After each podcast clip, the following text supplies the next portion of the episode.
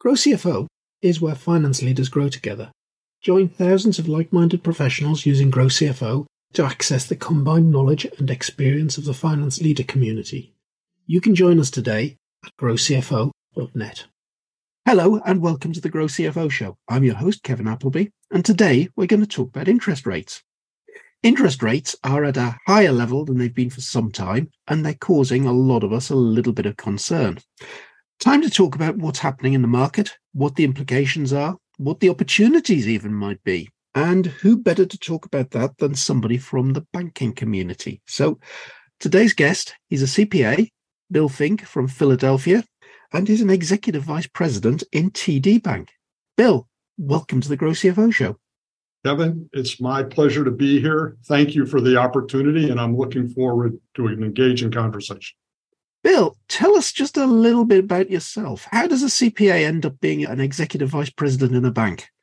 Well, Kevin, it's been a long journey, and I'm a firm believer in continuing education. So I'll explain that, how it all came to be momentarily. But by background, I am a commercial banking credit executive who happens to be a CPA.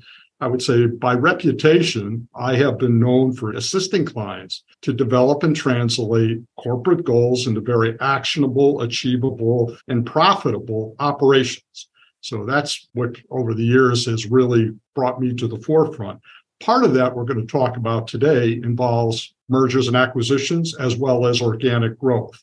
And so through my career, being focused on mergers and acquisitions, I had a client who was a very prominent CFO of a company at an earlier stage in my career, as I sat down with him, asked him specifically, what would you recommend for a young person who is looking to have a career in finance and banking? And he said to me, Kevin, one simple thing become a CPA. And that was after going to night school for my MBA for six years. So it wasn't the most appetizing piece of information that I got after six years of night school. And he said, accounting is the language of finance. And there's nothing better to ensure that you understand finance than to understand accounting. So I went back to night school and pursued accounting, did that, took the CPA exam, and I can say happily, I'm 25 years a CPA now. And it has been a difference maker in my career working with clients particularly CFOs, and that's a significant part of the listening audience today, I can understand directly what the numbers mean. I know what goes into formulating the numbers. I understand, in addition to being a CPA, I have a tax background here in the US. So when you talk about mergers and acquisitions and what it means beyond just putting companies together, what goes into doing it, what are the intricacies, I've had that understanding. So it's been a fabulous addition in my career. Brilliant. And thinking back to my own career, I think I got a similar piece of advice from my own father, who was a chartered accountant, English equivalent of CPA in public practice. And he basically said, Kevin, if you qualify as an accountant, you've got a qualification that will take you into whatever area of business you want to be involved in. And certainly that has been great advice and it certainly served me well for I think when did I actually qualify? It's a long time ago. Must be 1985. so yep. it's a piece of advice that served for a long, long career. But Bill, when we first arranged this podcast, you were head of US middle market banking at TD Bank. I believe you've just got a new position. I, in fact, have, Kevin. I've been asked to take on an expanded role beyond running the middle market business here at TD, which was a great opportunity. Uh, we grew that very nicely. I now have, I'll say, a unique position. I am the head of U.S. commercial strategic partnerships. And what does that mean in plain English? I now That's exactly the question I was just going to ask. What does that mean in plain English? we tend to have come up with these exotic, if not creative titles from time to time. And I have, based on the work that I did with our middle market and was able to grow that significantly in the last two years while maintaining outstanding asset quality. In a challenging environment, growth with quality is what I expect everyone yearns for. And looking at that, I now have the opportunity to work across the US Bank as well as our investment bank, TD Securities. And the objective is to take and leverage the products and services, align them, make sure we understand them, deliver them holistically to the client, not as separate organizations, but as one combined powerhouse to be able to serve clients from, I'll say, cradle to grave. And whether they have at the beginning, they need simplistic financing, or they move ultimately to the IPO market or the debt capital markets with high yield notes, we stand aligned as an organization to span and provide those services. And historically, within the banking business, that's been a somewhat segmented approach for many, many years. And the objective that we have is to bring a unified, coordinated approach for all our commercial banking activity, whether that be healthcare, education, municipal finance, of course, commercial and industrial loans, where middle market is such a big, big part of that. So that's the mission. Off to a good start, and I'm very optimistic. I've got great partners that I'm working with to do that. We're aligned to achieve the mission. So I'm very encouraged where we are today and where we're going. Brilliant. Sounds like an exciting challenge. It is. It very much is. So, Bill, the real reason that we're here to talk today is to discuss interest rates. Great topic. And it can't be more timely. And given what's happened since 22 through most of the world into calendar year 2023 as a tail to many of the pandemic induced initiatives across most of the world. And I know our audience is in the UK as well as European Union, the US, Canada. And you look across each of those segments, the pandemic hit from a timing perspective a little bit differently. So the economic responses to overcoming the pandemic impact were not exactly the same. But as they began to manifest, there's no question that stimulus, too little goods and services, really caused inflation throughout most of Europe, UK, US, and Canada. And there's some other segments in the world where it also did.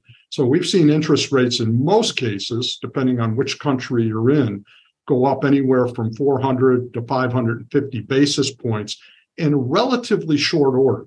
And I think Kevin, that's really the magnitude and the severity of the impact is not that rates today, and if you look at SOFR, term SOFR at one month, two months, is in that 530 to 535, 537 range.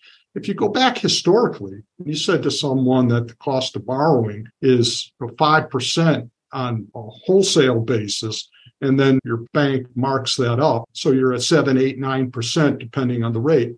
Those rates are elevated clearly from what they were three years ago, four years ago to today. But when you look at over history, history says those rates are not abnormal. The rate environment we had been in previously was really the abnormal rate environment. The dilemma that CFOs have, and I speak to CFOs with regularity, is not only the increase, but I'll say the speed of the increase inside of, in most cases, this began in March of 22. Here we are today in August of 23. So, in a span of 14, 15 months, you've had interest rates go up to levels that they haven't been here in the US. There haven't been this high in 22 years. And I suspect in other locations, they haven't been this high in decade, maybe more. And as a result, the impact is they've gone up so significantly so fast is that you can't adjust your profit margins, you can't adjust your overhead.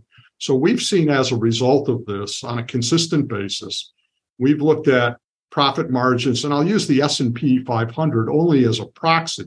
When you look at the S&P 500 of its 11 industries that are tracked over the last 12 months, gross margins have been impacted, EBITDA margins have been impacted. What does that translate to? That means reduced ability to service debt if it's measured by EBITDA because of the erosion there. In some cases, there's been an ability to enhance revenue because of price increases, but it hasn't kept equal pace to enhancing gross margin and EBITDA. So the ability to carry financing, not only with increased interest rates, but with tighter EBITDA margins emanating from tighter gross margins has come down. So the ability to service debt has been impacted. While that is in general, is while you've had that EBITDA impact, you've also had valuation multiples because of uncertainty that's transpired over the last two, three years. Again, translating to reduced EBITDA margins, reduced gross margins. So valuations for companies have been in flux. Valuations have been falling, and we've seen this most recently, again, using the S&P 500, they've come down. And as a result, if you're a buyer, do you want to buy something when you're uncertain about the future earnings capacity of the entity you're buying? The answer is probably not. And we'll talk a little bit more about where is there opportunity. I don't want to make this all doom and gloom for the audience because there is opportunity. Okay. Debt might be harder to fund, but if valuations are being affected, there's probably never been a better time in the last 10 years to go acquire somebody. I would say there is a strategic opportunity, and I'll use the word strategic very specifically because I believe you have to be careful. Sellers in this environment don't want to sell when they're at the bottom of a cycle because they feel that their entity, their business, their enterprise is being undervalued. And buyers, conversely, don't want to overpay. And that's the classic mistake that goes back, I'll say generations, not just to the current point in time. But in any deal, both sides need to feel as though they've won no matter yeah. where that valuation is in relation to good times and bad times. Kevin, you're absolutely right. And if you look at some statistics that I follow rather closely, so in 2021 for M&A, M&A to EBITDA multiples peaked in 2021, and this is across a broad swath of industries at about 10.5%.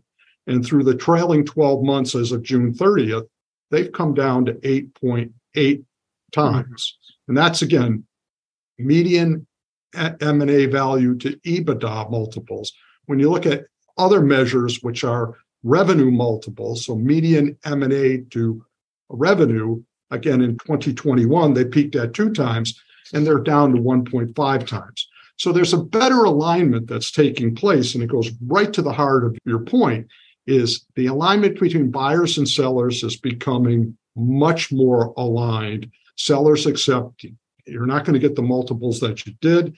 Buyers see that, in fact, that they're coming down. And you know, one of the unique things that takes place, and depending on where you are as buyer in the global market, there is 1.35 trillion with a T trillion dollars in private equity money that's uncalled capital that's available. So the private equity market has been reserved.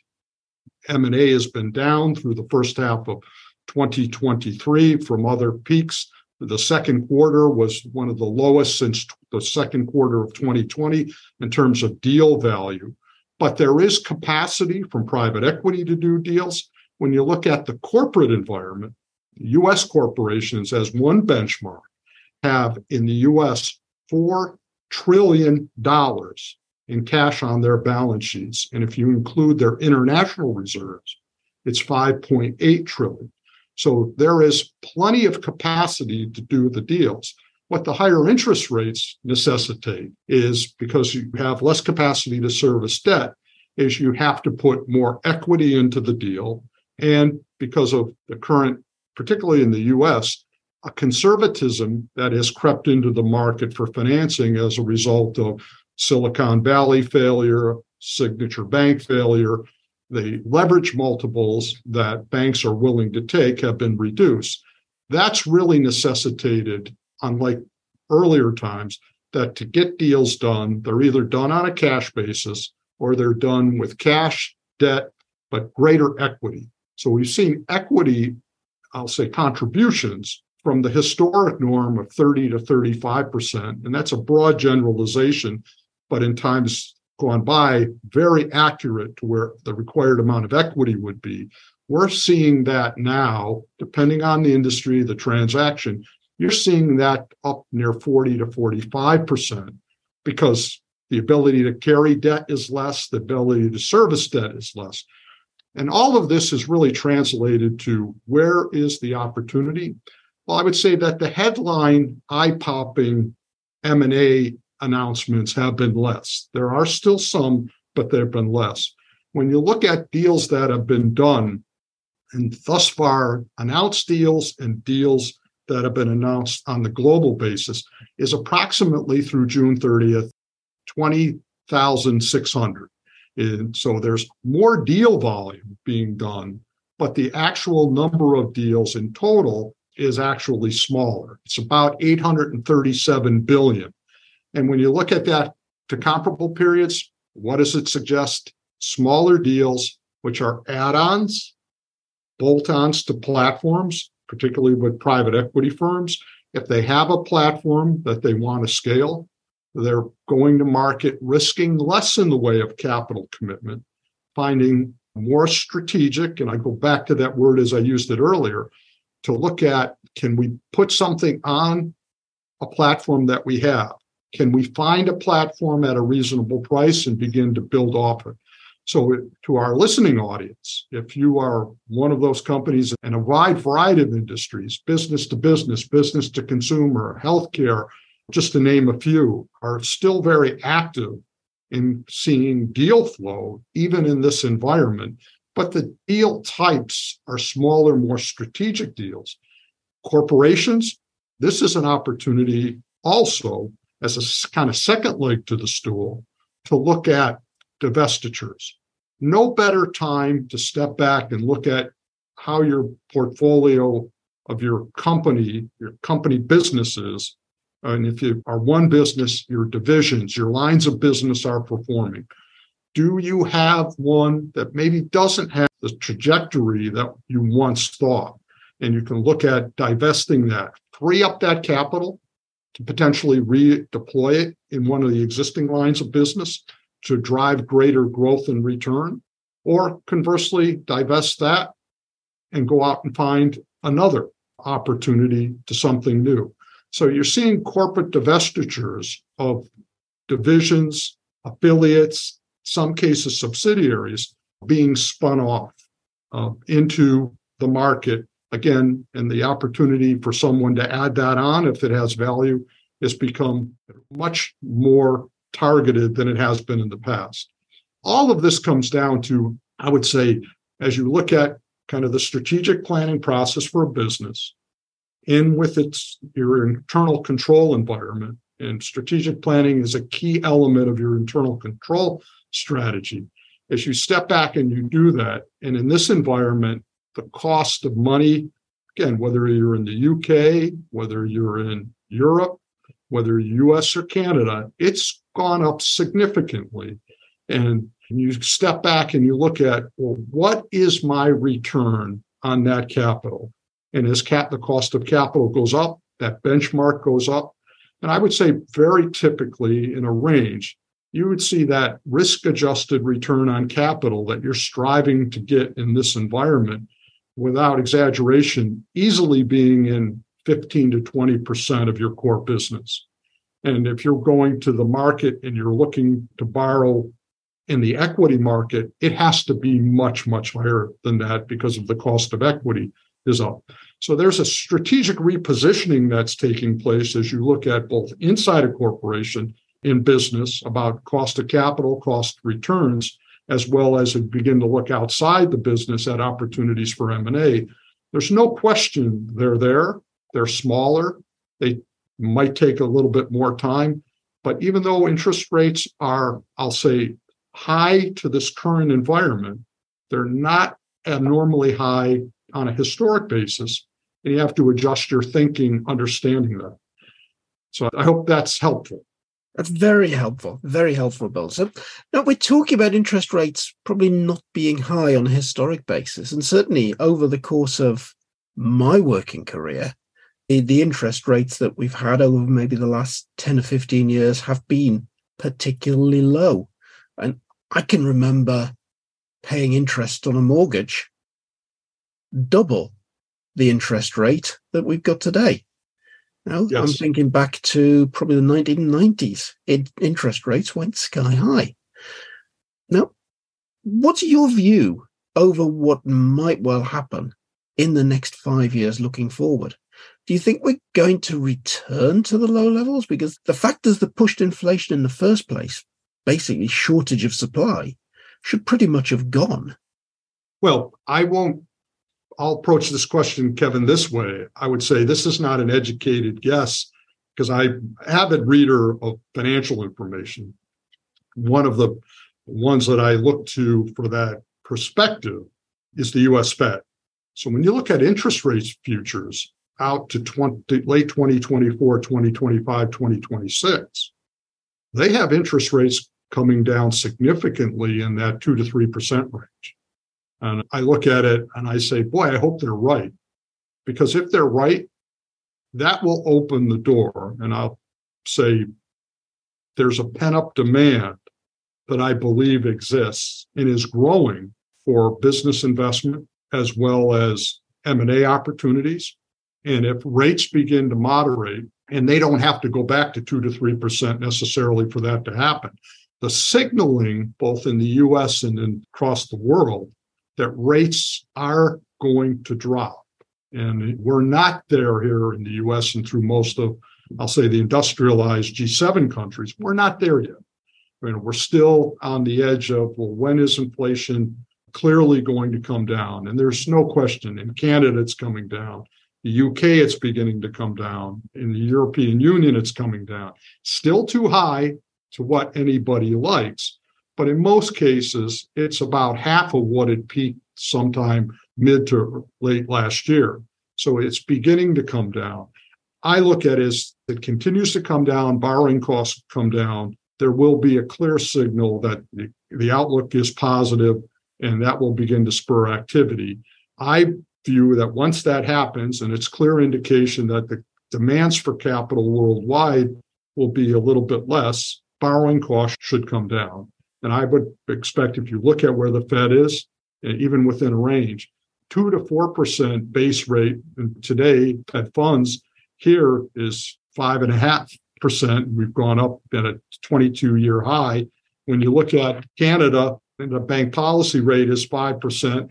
In the European Union, the marginal lending facility rate is four and a half, and Bank of England interest rate is five. If you cut that in half in the next 12 to 24 months, that'll have a dramatic effect on cost of borrowing for homes. They'll have a, uh, automobile loans are often pegged off of those as indices, and I would clearly expect that it will spur M&A activity as well as business investment.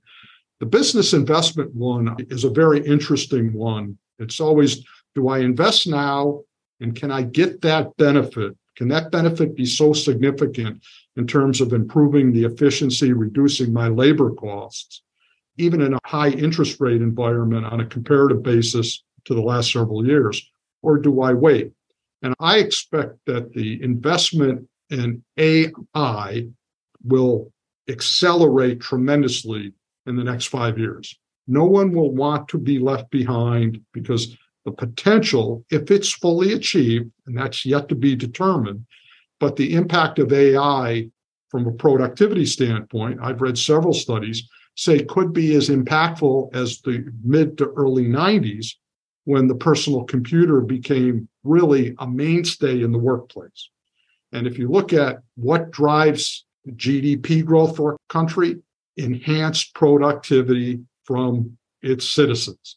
And so the pressure on AI, if it can deliver anything close to what it's being purported, will be enormous. And people will be looking, business people, CFOs will be looking for ways how do I increase productivity? How do I control the costs? What can I automate? That will drive tremendous growth and demand for AI related opportunity, productivity. It's all going to translate through. And I look at as it manifests itself, yes, there could be additional borrowing, but that productivity will be an enormous benefit to companies and their profitability for the future. Is there a risk, though, if AI does take off on the rate that we think it might, that the knock on effect of all that increased productivity is higher rates of unemployment, which in turn will have to be financed by governments will put more fiscal pressure on economies? Well, there's been two very good studies, Kevin, that I've read. And I'll put it this way I hope they're right. And so McKinsey has one that I thought was very good. And does AI completely eliminate jobs? Which, to your point, if it does, then there will be a need, which really goes beyond what we're kind of focused on today in terms of economics. It will come into have to address social policy. So, how do we retrain people if they're being displaced? It's the age old dilemmas business and technology has advanced over time. And so, how do, as a society, we reposition people or what's that job training? And it should go hand in hand if, in fact, that occurs. The more prevalent view that I've read to the present time is that it won't displace people, but it will make people more productive. So things that I key in on a keyboard, for example, AI can download information so I don't have to key it. So as a professional, I'm looking at the information and making decisions that I make today, but I get the information much faster. I convey it to my clients in a form that's more readily usable than today, makes them more productive. So I clearly the present perspective is the more prevalent view of AI is it will be a productivity enhancer to allow people to do things that they do today just in a more automated way. We're going to have to watch this. I don't think we can say safely that it will be one or the other conclusively. We'll have to watch how does it manifest itself over the next five to 10 years. Yeah, I think it's going to be interesting. If we just come down to this podcast, I'll publish this a couple of weeks' time, but no, as we're recording, I've got Fathom running in the background, which is transcribing our entire conversation. And it will use AI to produce a lovely summary of the conversation. And the show notes that used to take me two to three hours to produce, I'll cut and paste that transcript. I'll read it through to make sure it stays, yeah, that's roughly what we talked about. That's good enough. Maybe correct the odd error in there. When I get the edited audio file back from editor, I'll take the finished audio file, I'll put it through another piece of AI, which will give me a transcription of the actual edited conversation and will give me a set of timestamps to say when in the conversation did we talk about significant things. I'll cut and paste that into the show notes as well. So I've got to the point that probably 85 to 90% of what I used to do entirely manually is now done automatically by AI. And that's changed in the course of less than 12 months, my ability to do that. And that was something that maybe 12 months ago, I was thinking, I've got to find a virtual assistant to do this because I haven't got time. Yeah. Well, that's a great example. And so productivity enhancement has been tremendous based mm-hmm. on the example that you just outlined. Yeah. So, Bill, I think in summary, we're saying interest rates are up. The problem is the speed at which they've gone up, not the level that they're at, because they're still low in effect. If you look far enough back over history and take an average, they're still low. We're saying that this possibly gives an opportunity if you want to acquire because valuations of businesses have dropped. We're saying that, well, there's a lot of capital out there, particularly in private equity, that's waiting to be used. People have just become a little bit more cautious in how it's spent. So high interest rates on a whole, I'm concluding, are not necessarily the doom and gloom that we might be hearing in the media every day. I would agree with you. Interest rates in the present environment are one important consideration, but by themselves are not prohibited. You find the right opportunity to bring a business in that can contribute cash, particularly for companies that are low levered, and Kevin, I go back when I say that to the lessons that I learned in the Great Recession in 2008, 9, and 10. Companies that were well positioned, low leverage, and that made those strategic acquisitions, whether they were bolt ons, in some cases divestitures, really were well positioned to accelerate quickly as the economy in 2007, 8, and 9 reached equilibrium and outpaced some of their competitors. And so I look at while interest rates are high, if you are forward thinking, you have a strategic roadmap, you have cash available or sources of financing, you can take advantage of that where cases, your competitors may not be willing or able to do that and position the business for substantial growth into the future. Yeah. So, thinking from the bank's point of view, you've got clients coming to you all the time to potentially borrow money. How has your attitude to those companies to lending money changed over the last maybe two to three years? I would say more in the last two years, and it's really characteristic of where the industry is. So, number one, you know, TD Bank, America's most convenient bank, that's our tagline, and we're very proud of it. We are open for business. Our middle market is open for business. You know, our specialty lending areas are open for business. We're extremely well capitalized. So we're looking for those opportunities. You know, as I said earlier, with no surprise, we're looking at the sustainability of revenue and EBITDA, and we're looking at evidence of how that performs through an economic cycle. And the best indicator of that is how has the business performed in the past? And so companies that we see that have clearly stable or growing revenue, stable or growing EBITDA, we are in the marketplace. Last year was a record year for our middle market business. This year is continuing to be extremely good. We're open for business, but we don't do every transaction because we stick to the mantra is does the business have that ability to demonstrate consistency of earnings in EBITDA through the cycle? And those that we do, we we finance. We're also creative. I don't want the way I kind of outline that to be like so narrow.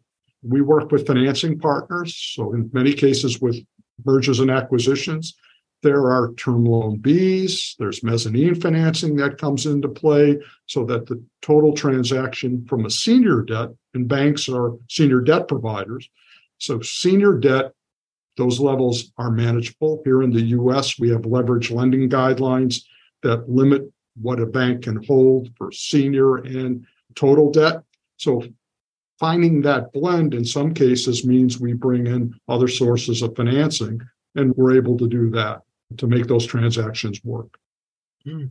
So, one thing we just touched on very briefly earlier in the conversation was the banking crisis that we saw earlier in the year. Do you think that's behind us now, or is that still a phenomenon in the marketplace? I believe that it is largely behind us. Will there be another bank here or there that makes a decision to be acquired or to merge because it doesn't have the level of liquidity that's a possibility. But today, uh, and there are a number of publications which really highlight this, the level of capital that the banks hold today in 2023 versus what they held, if I can use 2007, 8, 9 as a benchmark, is much, much greater. So banks are much better capitalized than they are today. And if you look at the lessons learned, if you will, from the banking crisis that has emerged in know, March and April, I would say that liquidity management matters. Asset liability matters. It's important. You know, matching duration, matching cash available to respond to unexpected changes in the business. It matters. I think in times past, it might not have been as great a focus because there was always a view, well, the bank has cash and can get cash. But the fact that interest rates have gone up and banks have held bonds, it's, I think we all learned as financial professionals in our first finance class that when interest rates go up, the value of bonds goes down. And if you have to liquidate those bonds in an unfavorable environment, there's going to be a pretty steep price to pay. And that's, we've all learned that. And this is a test case that we saw in March and April, where that really comes home to roost. It does, in fact, matter. This is not a monopoly game. You know, at the end of the day, we're playing with fictitious money. It does matter. So I look at it coming away, asset liability management will be sharper into the future than it's ever been. And I would say that combined with the capital levels that banks hold today, I view that this crisis will, in fact, pass on its way now. I don't see a wholesale issue that's going to affect the industry for years to come. And I think I just remember some classic words that simply are summed up by this too will pass. Whatever the status is at the moment, don't get fixated by it. The bad times, the high interest rates, they will go away. But at the same time, no, don't expect the interest rates to stay low forever. This too will pass. Always be prepared for these major economic factors to change and always have some sort of plan in place that will see you through it. And I think that stability of EBITDA, that stability of or slight growth in revenue, now, that is something that every CFO should be bearing in mind and probably going forward saying, well, hang on, if these macroeconomic factors do change, how would we fare going forward? Kevin, I agree absolutely. If you go back to March of 2020, and here we are in August of 2023, if anything that we've learned in the last three plus years is contingency planning matters. I can remember very clearly sitting in this office on Friday, March 19th, 2020 was the last day we were in the office in January, first hearing 2020, hearing about COVID, not sure what it was and how quickly it changed. You know, and so for most of the working world, our working environments got turned upside down in a matter of days and weeks. Suddenly we're working from home and we're on Zoom this morning. I would be remiss if I didn't acknowledge that before 2020, I knew about Zoom, probably used it less than five times. Life changed. Zoom, Teams, you know, any of the other popular WebEx vehicles became predominant in our lives. You come out of that environment, interest rates have gone up. What are those lessons? Strategic planning, contingency planning really matter. They're no longer a theoretical exercise that you talk about quarterly, semi annually. Now we have to test what are those plans? Can we implement those plans? Do we have the backup systems in place? All of that matters. And I look at it in that respect, these will be lessons that'll serve us well for the future to remember that they're not just theoretical exercises, to be prepared for change. Someone once said a long time ago, the only constant in life is change. I think we've seen that and that nothing lasts forever. To your point, everything will pass in time. Yeah. And I think something that I've certainly talked about a couple of times this year is the need for finance leaders to be right on top of their risk registers, business risk. If you're going out to raise capital, whether that be private equity, whether it be going to the bank, whatever, one of the key things that people are going to be looking at is risk. And if you can demonstrate that you have good risk management in place, then even though there's uncertainty, that will be a good tick in the right box. Kevin, I completely agree. In Finance 101, you often learn about you invest in a project that has a positive net present value. And that still remains fundamental axiom. I look at it today as while that's fundamental, the next level of that analysis is what's the risk adjusted return that yeah. that project brings. So while net present value is important, do you want a net present value that's positive at some low level, or do you need it to meet your cost of capital on a risk adjusted basis? And risk is constantly changing. So the tools that you need and require to constantly evaluate the return it's not one and done on day one of the inception of an investment or a piece of equipment.